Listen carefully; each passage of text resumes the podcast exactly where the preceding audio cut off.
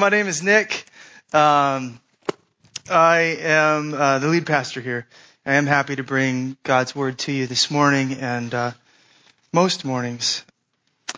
That being said, I don't actually have a specific text for us this morning. I usually do.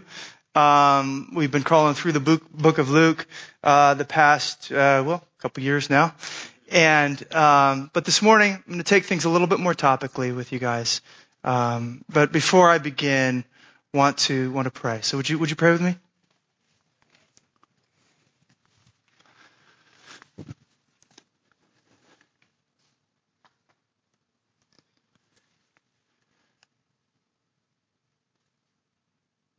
God, we quiet our hearts.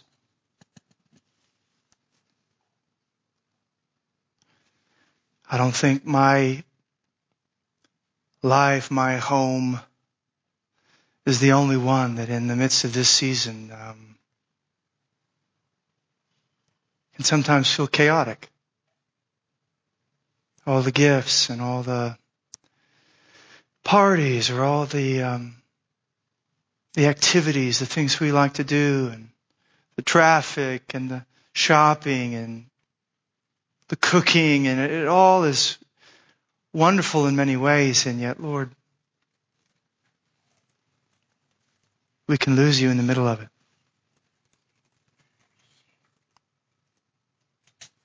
We can miss the point of it all. So Jesus, we don't have that much time together here this morning. But what time we do have, I pray that you would make it count. I pray that by your Spirit, you would show up in this place I pray that you would use my words, you would use your word to manifest the wonder, the glory of the incarnation of Christmas to us afresh. So give us eyes to see, ears to hear, and hearts that feel appropriately in response to what you reveal in your word. It's in your name that I ask these things. Amen. Um, let me just begin this way. Behind everything that you and I do, it seems to me, is this driving, motivating desire or even longing to be valued by someone. Say this again. Behind everything that you and I do is this driving, motivating desire, even longing to be valued by someone. If you don't believe me, let's flesh this out. This is why the woman spends hours in front of the mirror, getting the hair and the makeup and the things just right.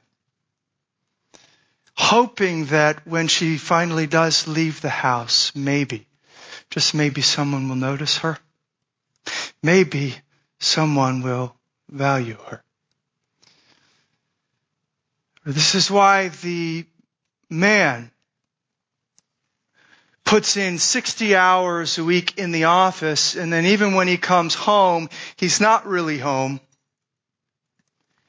He's on his phone, he's on his laptop, he's still working. If I knock this project out of the park, upper management will have to acknowledge me. I'll have to get that promotion. I'll get that salary. I'll get that car or that house. I'll get that status. I'll be valued. People will see I am worth something. My dad was here for Thanksgiving and, um, he's an awesome guy. He, he was telling me it's so funny how you know your parents and yet you don't actually know them. I, at least you realize how much, at least I did. I realized how little of his story I actually knew. So you start asking, wait, why this? And what was this? And what happened there? One of the things we started talking about was um, the job that he had when I was just a, a boy. And he, he basically was kind of part owner in this even bigger, kind of international, large company. And um, he was kind of oversaw this region, uh, a company in this region. And he never stopped working. Never stopped working. Um, and when I asked him why, here's what he said. He said, well, he stopped for a moment. He thought about it. He said, well, every year they would have the, the, kind of the big wigs in the company, the real up and ups would uh, have this convention where they would gather in every region and all the people from all around the world or whatever, and they would come in for this convention. And at this convention, um, they would essentially parade up on the stage the high profile, big time producers, you know, the guys, the, the, the, the, um, the storefronts or whatever it is that really did well and the management there. And they would have a chance to talk, they would have a chance to do whatever. And he said, you know what? When I really think about what motivated me, I'm sorry to say it, but I wanted to be on the stage. I wanted to be recognized. I wanted to be heard. I wanted to be seen. In other words, I wanted to be valued. So why do you work 60, 70, whatever it is? Why do you neglect kids or family, whatever it is? I want to be valued by someone. This is why when you post something on Facebook,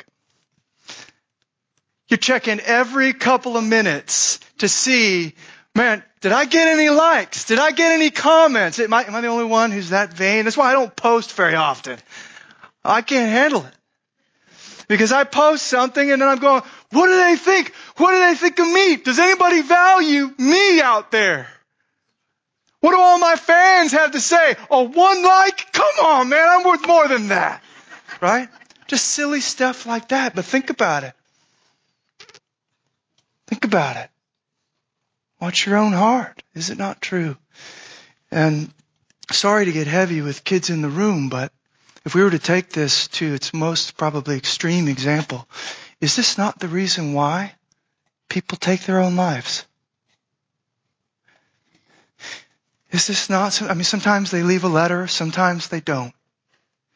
But it's not possibly one of the longings of their heart, one of the motivating things behind this if you kind of get in there, is nobody valued me while I was here.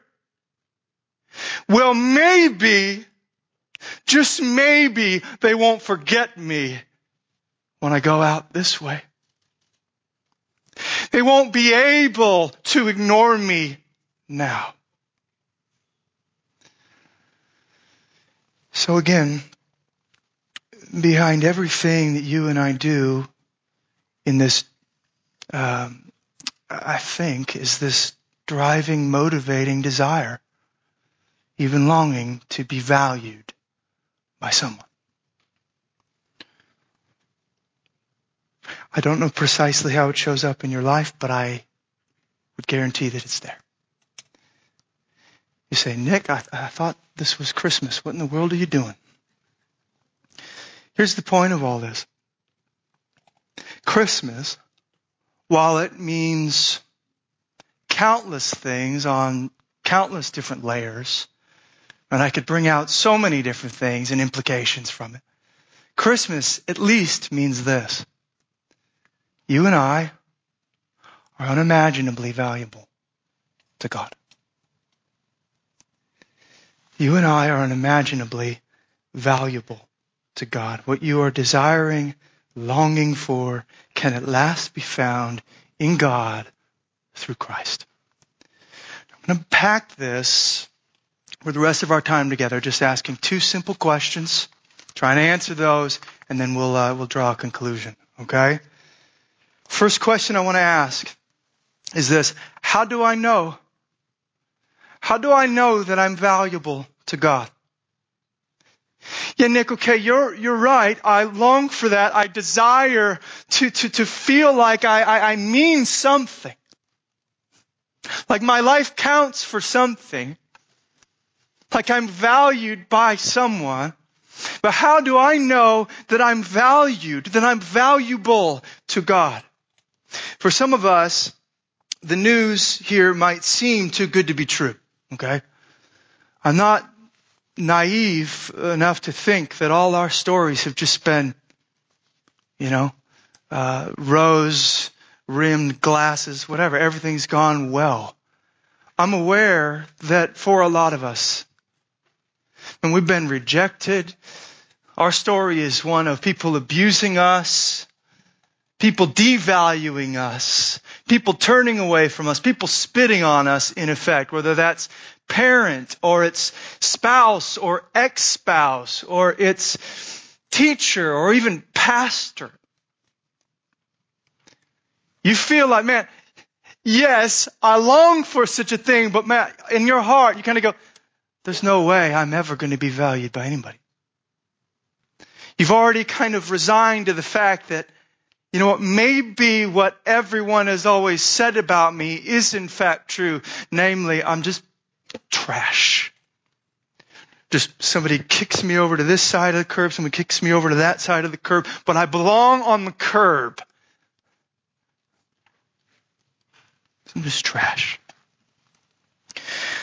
So how do I know that I'm valuable to God? What makes me so confident in this room this morning that you are valuable to God? Well, again, in a word, Christmas. I want you to think about it with me. How do you know if something is valuable to another person? How do you determine such a thing? Is there a way of knowing? Well, I think one of the things that we look at, right, is uh, what he or she is willing to give to get it.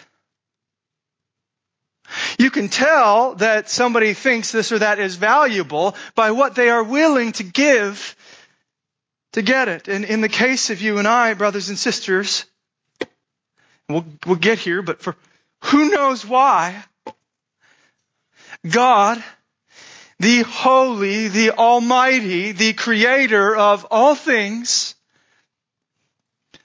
God lays down his son, gives his only beloved son for me. That's what Christmas is about. Sending his son into the world for you and for me to gain us.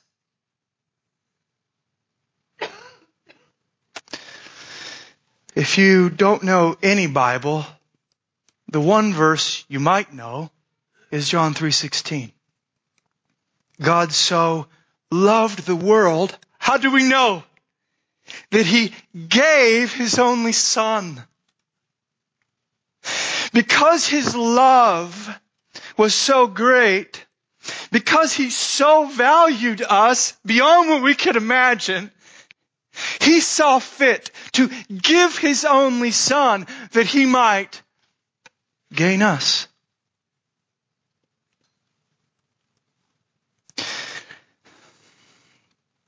He cannot communicate any more clearly than this, I don't think. You and I are unimaginably valuable to God.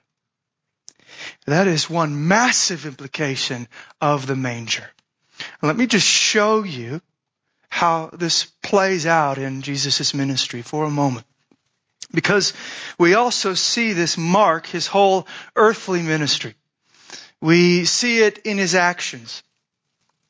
And we've been going through the Gospel of Luke. I'd love for you guys to join us when we pick back up next week if you haven't been here already. But we've seen it in his actions when he eats with the tax collector, or when he touches the leper, when he heals the sick or when he embraces the prostitute, welcomes her, when he provides for the destitute and the hungry and the needy, what is he doing but say, man, I find value in people that society has thrown to the curb. Like your fellow man might look at you and go, outcast, loser, nobody, no hope, no value. But God sends His Son and His Son moves towards those kinds of people. In essence saying that whatever they say about you, that's not what my Heavenly Father says. You mean a lot. You mean more than you can imagine to us. That's why I'm here. We can hear it in Jesus' teaching. Not only see it in his actions, hear it in his teaching. Let me just read you a few texts. Jesus is talking here to his disciples. Look at the birds of the air. They neither sow nor reap nor gather into barns, and yet your heavenly Father feeds them. Are you not of more value than they? He goes on and says, therefore don't be anxious. You mean something to your Father, to your Creator. You mean something to Him. There's value there. That's Matthew 6, 26 and 31. Now Matthew 10, 29 through 31. He's speaking again. Are not two sparrows sold for a penny? And not one of them will fall to the ground apart from your Father. But even the hairs of your head are all numbered. Fear not, therefore, you are of more value than many sparrows.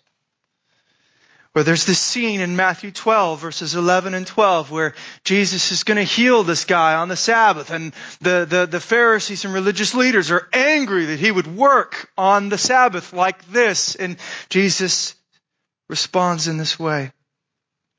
Which one of you has a sheep if it falls into a pit on the Sabbath? Will you not take hold of it and lift it out? Of how much more value is a man than a sheep? So it is lawful to do good to a man on the Sabbath. And then he reaches out and he heals this brother's withered hand. You mean something to my father. There is value and for, he takes and those who've been created in his image and he's come to love and move towards and restore. We might think of the parables in Luke 15, just incredible pictures that Jesus gives us when he talks about, you want to know what my kingdom's like? You want to know what I'm doing here on this earth? Well, I'll give you a couple of analogies. It's like I'm a shepherd and you are a sheep that's lost. And this shepherd is going to scour the countryside for that one. And when he finds that one, he's going to call together his friends and they're going to celebrate through the night. Because you mean something to my father. Or you want to know what it's like? It's like I'm, I'm, I'm a woman who's lost a coin. It's somewhere in her house. So she's dusting and looking everywhere because she desperately wants that coin. And when she finds it, she calls her neighbors and she parties through the night because you mean something to my father and to me. And of course, the clearest view of all this in his earthly ministry is what we're given when we follow him from the manger to the cross, from Bethlehem to Calvary, right? Because it's on the cross where Jesus speaks these words. In the Greek, it's tetelestai, which essentially means, sometimes translated, it is finished, could be translated, paid in full. In other words, I am purchasing my people on the cross. I am dying to gain them. Paid in full paid in full. This is why Peter, when I was trying to identify a text that might be my text for this morning, this was the one. 1 Peter 1, 18 to 19, but say if you come away with anything, I want you to hear this. You were ransomed, Peter says when he's talking about what Jesus did on the cross, when he's talking about our salvation. He says, you were ransomed, not with perishable things such as silver or gold, but with the precious blood of Christ. The word precious there sorry to get technical again, but it's important. In the Greek, it means costly. It means of great worth, of great value. So you have been ransomed, brothers and sisters, in Christ, not, not by gold or silver, precious metals on their own account, but by the even more precious or costly of great value and worth blood of Jesus Christ. If I could, if I could be scandalous perhaps for a moment, I'll make more sense of this. Some of you are confused by where I'm going, perhaps. But if I could be scandalous for a moment, it's as if God, when He's considering how valuable you are and I am to Him, it's as if He opens up His wallet. And He doesn't bring out gold. He doesn't bring out silver. He lays down His Son. He signs that check in Jesus' blood. That's what I am willing to give to get you back. Now that's amazing. That speaks to how valuable, brothers and sisters, we are to Christ. But now you're asking, at least I hope, the second question that I wanted to attempt an answer at today. And that is, why? Why? Why in the world am I so valuable to God? Why is God willing to lay down His Son for me? Beginning in Bethlehem, culminating in Calvary and the cross, why in the world am I valuable to God? Now, some of you might not struggle with this question at all. Some of you are kind of on the other side of the spectrum that I began with there, and you might hear of God valuing you in this way and go, well, finally somebody gets it. Finally somebody sees how awesome I really am. I always knew I had a good smile. I always knew I had a lot to offer. At least God sees it even if no one else does. Is that what's going on here? Is that what Christmas communicates? That we bring something to the table that God finds so innately valuable in and of itself that He's willing to lay down His Son? Is it something in me that evokes this Christmas and cross or is it something in Him?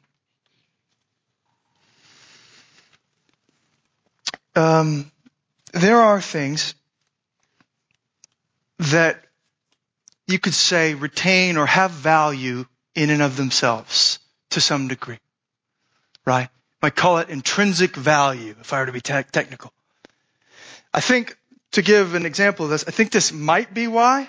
Now, I'm no economic guy, I'm no financial guy. I'll come out very clear probably here as I make some mistakes. But I think this is why sometimes people buy gold, right?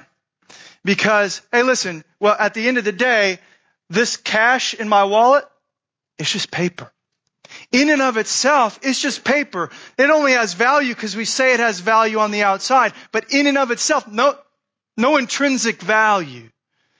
Now, gold or something like that, while it goes up and down with the market, is at least at its core a precious metal. It's at least something that has value in and of itself. So you have something like gold and then you have this other thing like cash, right? Where some outside external factor has ascribed value to it.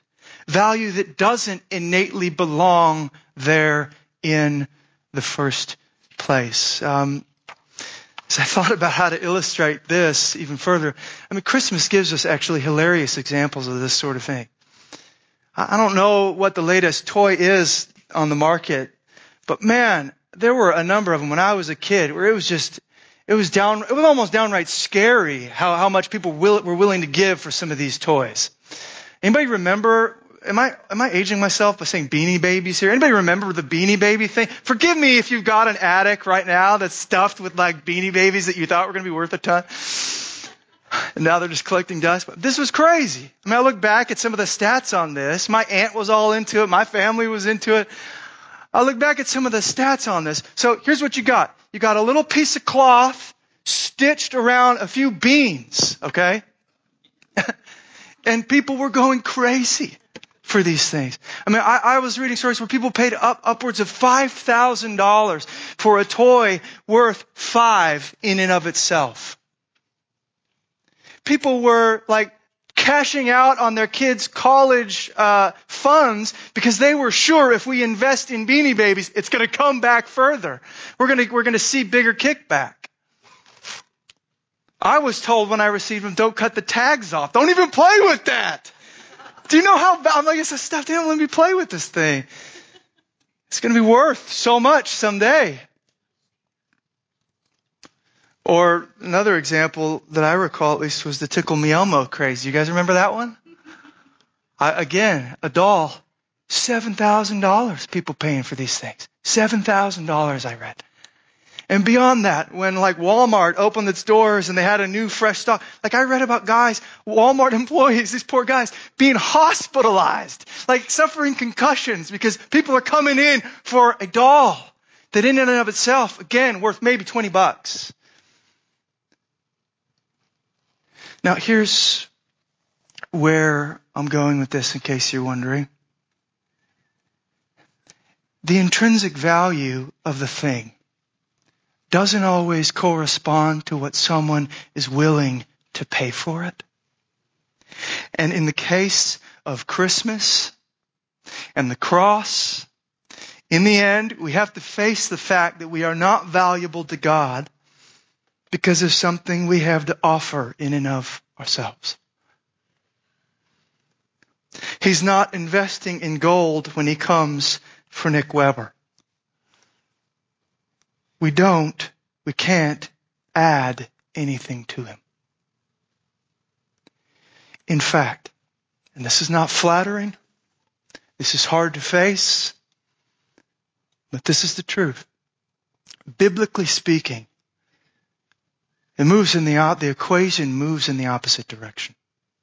Does it not? Where not only do we not add to God with some value that I bring, we actually subtract. We take from him.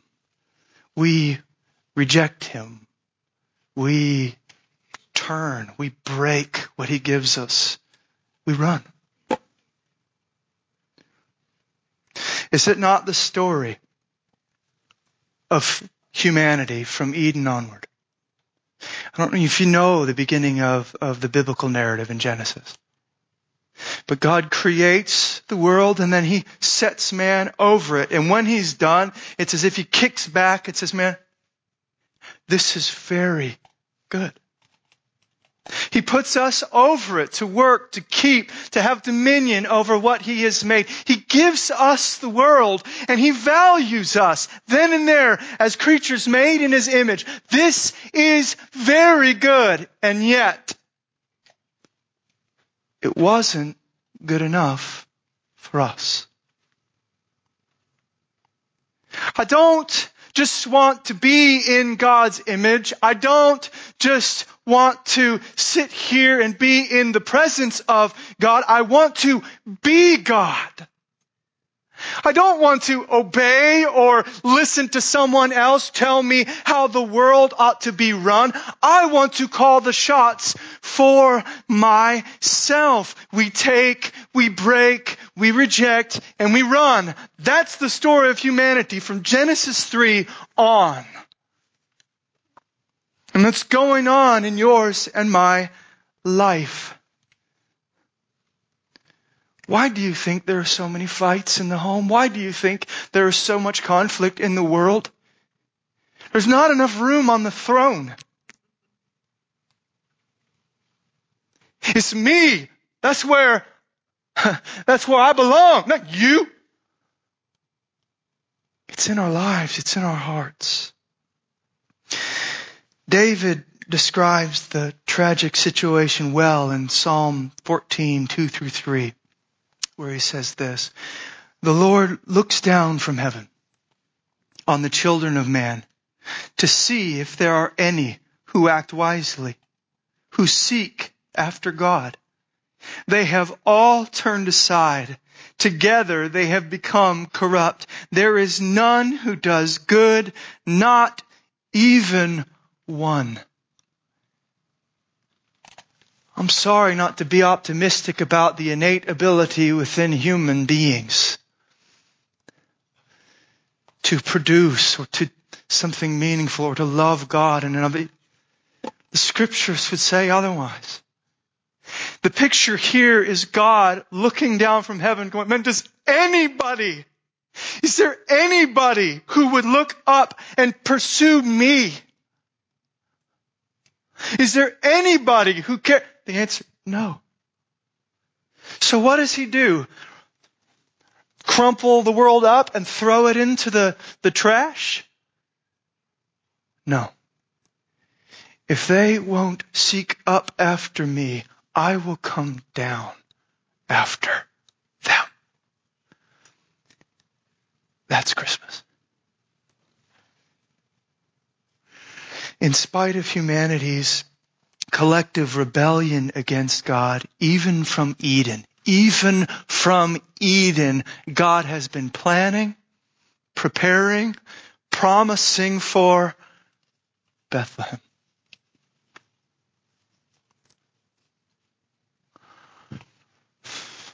It's amazing. One of the things that, that, that struck me more than anything during my time in seminary was seeing this line that you could draw from Genesis 3:15 where man falls and God promises a redeemer, promises an offspring that would come. And, and you can draw this line. You watch how the whole biblical narrative, all the Old Testament into now the New Testament where Christ, the offspring, the child comes. You can watch how the whole thing is oriented towards when is this child going to come? Keep your eye on this line, on this seed. Israel mattered for that reason. Because the Messiah was going to come. There's one family that's going to bring this child to bear, and then he will be for the world. But the crazy thing is, is he shows up in Bethlehem and nobody cares. Don't you see? Everyone in turn doing their own thing. The Son of God in a stable because there's no room for Him in our busy lives. The angels of God in the heavens singing a love song, a love song over a world that couldn't care less about Him. Just a few shepherds would pay it any mind. But He's here nonetheless. That's amazing. That's what Christmas is all about. So let's get the picture right here for a moment. We are not gold or some other precious metal, and Jesus has come to make a wise investment in us. In our sin, we have incurred an incalculable debt. But Jesus has come to invest in us anyways. Take on that debt himself. We are not damsels in distress. And our valiant husband has come to rescue us. We are actually, according to the Bible, and I see it in my own life, adulterers, even harlots, the scriptures would say, we've run from our husband and we don't want him back. We like all of his stuff, but we don't want him. But the Son of God comes, he will have his bride anyways. You don't want me? That's fine. I'm coming for you because you need me whether you want me or not. We are not God's allies, held captive by enemy forces. And Jesus has been sent to kind of come and free us and get us back on his team where we belong. No, the scriptures would say we are the enemies. We are enemies of God in our sin and our rebellion. And yet Jesus comes anyways and lets us kill him so that he could gain us and make us friends. We are not model citizens and Jesus has come to bestow on us some reward. We are actually criminals on, on run from the law, guilty of high treason, punishable by death. But Jesus comes anyways. And he takes that execution we deserve himself. Paul summarizes what I'm saying here well for us in Romans 5, 6 through 8. Listen to this.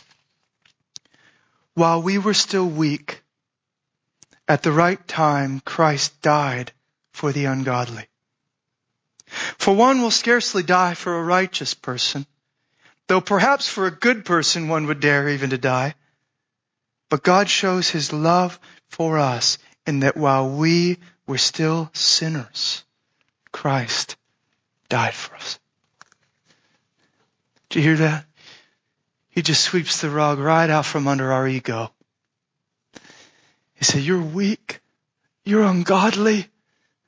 There's no righteousness. There's no goodness. But even while we were sinners, God said, they're worth something to me. They're valuable to me.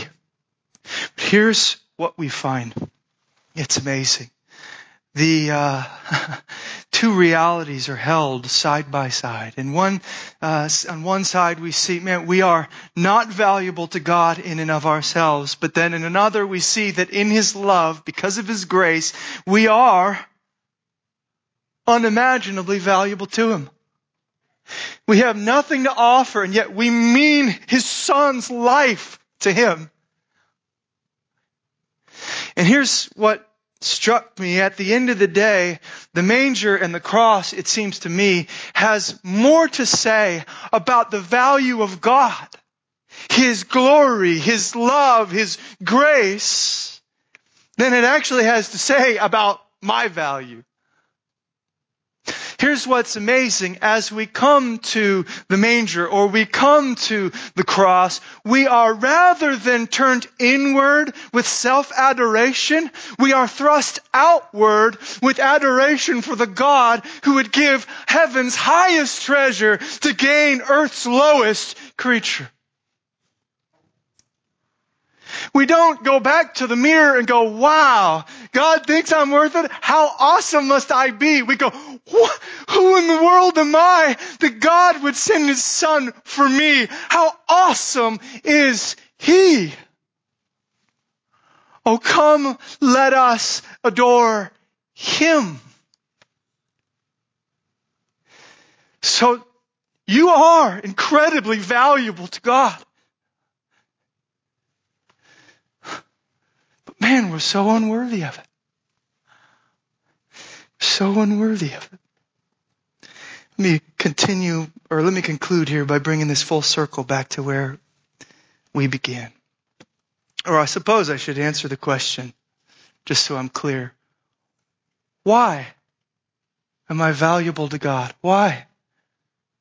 Answer? I don't know. he made you. But we, we ripped it apart. We left him. We had no, we don't bring anything to him but our debt and our sin. Why would he give his son? I don't know.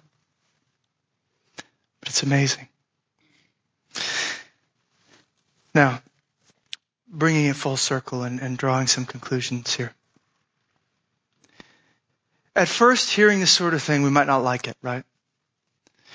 I don't want to hear that, you know, yeah, sure, God values me, but I'm unworthy of it. That doesn't make me feel so good. I, I like to know that I'm, you know, I'm valuable in and of myself and I have something to offer and all of these things. And initially we might push that away as offensive or foolish. But I'm telling you, if you let this reality settle on you, you will find that it's exactly what you need most. Let me explain. I want you to think about it for a moment. Does trying to get other people to value you for, you know, by, for what you produce or what you bring or what you uh, have to offer, apart from God, apart from Jesus, trying to prove you're worth it, does that ever really work for you? Does it ever last? Does it ever satisfy? My contention is that it will not. Why? Because the moment that you get someone to value you for what you bring to the table, while you perhaps are feeling excited that, well, uh, look at that. Somebody values me. You will be simultaneously struck with anxiety because now you have to maintain this. They value me because of what I ha- I bring to them. So if I stop bringing it, I lose the value. I lose this good feeling. So this, this, this momentary joy ends up becoming this kind of lifelong slavery. Trying to keep producing so that I can continue to be valued. Let me return to a couple of those examples. Think about it with me. That woman in front of the mirror. She might find a guy to double take her on the street. She might find a guy that wants to take her out or even make her his bride. But if, if she got his attention and kept his attention by her beauty, by her looks. What happens when years and decades go by and that beauty fades? Does she not find herself in a slavery as her man now is going off to, you know, she sees him double taking the commercials with the pretty ladies on TV or the girls that walk down the street. Does she not get torn up inside go, man, I'm not valuable to, how can I get that back? I mean, this is why celebrities in our culture, I mean, in, in, in droves are getting plastic surgery on every part of their body. Why? Why do you think that is? Because they want to be valued, like we said at the beginning, and they've been valued because of their looks. And as they age, here's what's going through their minds. I don't know them, but I would imagine this is the case. The culture valued me when my body looked like that in my 20s and my 30s. Well, what now for me in my 60s if I don't keep that up? They're just going to move on to the next bombshell on the scene. They're going to forget. They don't value me. I got to keep producing or I lose it. So you find yourself in slavery. Same thing, one more example. I'm near the end in case you're worried. The guy at work. The guy laboring 60, 70, 80 hours because he wants that praise. He wants that promotion or whatever it might be. I mean, he might get that promotion. You might get the boss to give you a pat on the back. You might get paraded on a stage, but that momentary joy turns into a lifelong slavery. And you feel it because you go, man, wait a minute. They only value me for what I produce from my numbers. Now I gotta keep the pace up. I gotta keep the numbers in place. If I don't, they will just kick me to the curb. I'll just get demoted or let go. So, you start cutting corners or you start popping pills to keep you awake and alert because you can't slow down even if you're tired, even if you're human. And I think this is what's so amazing about Christmas. This is what's so amazing about the gospel, about the cross, about Jesus. Listen to me. God knows you're a mess. This is why this truth is so important. I know you want somebody to just go, ooh, you're beautiful for who you are, but you know you're a mess. You know you're broken. You know there's stuff in you that isn't right. You know you're weak. You know you're scared. You know you're getting old and your body's not going to look the same. You know all of these things about you, and yet we try to play the game to get value in the world. And Jesus says, stop playing the game. I know that about you already, and I love you anyways. I come for you when you subtract from me. Don't worry. You could take the mask off. It's safe here. You don't bring anything to the table, but you are immeasurably more valuable to me than any value those people ever found in you. Isn't that incredible? Me think about it. He's not going to leave you when you wake up 30 years from now and your figure isn't what it, what it once was. Want to know what the scriptures say? Christ comes, gives his life, lays down his life for his bride, and with his word he washes her, he beautifies her. He lays his life down for an adulterer, for a mess. And then he makes her beautiful by his love, by his grace. Don't you see? He doesn't value you because you're beautiful. He, he, he comes in and he values you and loves you. And that's what starts to make you beautiful. Well, God doesn't, He's not going to kick you to the curb if you have an off month at the office or you're not producing the good fruits that He's looking for that week. No. The scriptures say the opposite. It says he comes down to a people who don't have any fruit to bear. He comes in and he makes us fruitful. Ephesians 2 would say, man, we are his enemies. We've turned, but God comes in and now we're his workmanship.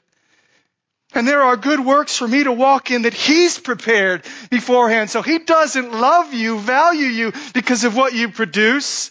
It's actually His valuing, loving you, His grace that starts to help you produce. It's this incredible reversal and it's what we so desperately need. This is not slavery. This is what Peter called back in 118 ransom. In other words, freedom from that cycle that destroys. This is what Christmas is all about. Would you pray with me?